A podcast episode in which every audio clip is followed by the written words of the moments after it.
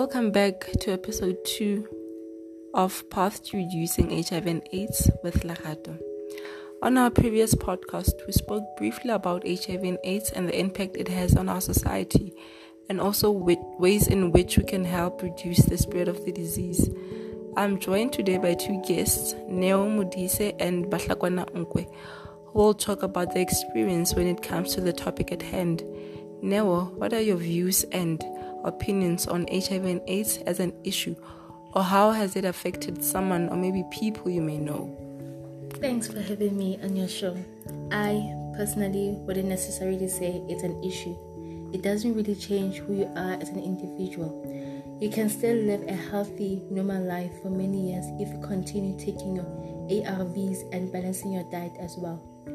Although to some people this is an issue because they now live in fear, and this could lead to a mental disorder if they let this disease get into their heads by overthinking a lot. This is very true. People end up being depressed or end up having suicidal thoughts because they fear being judged by society. Some cannot handle the situation because they now question their worth. It challenges their self-esteem.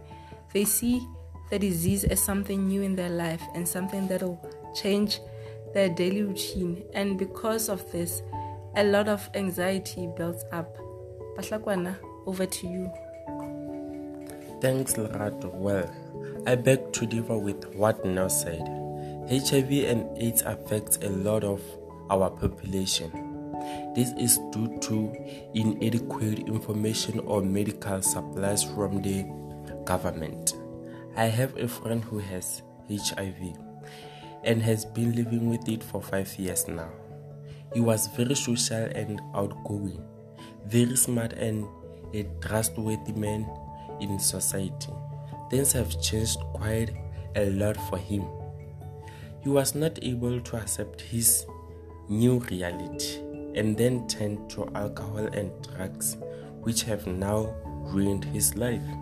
This is a very sad reality happening for most people in South Africa. Really sad indeed.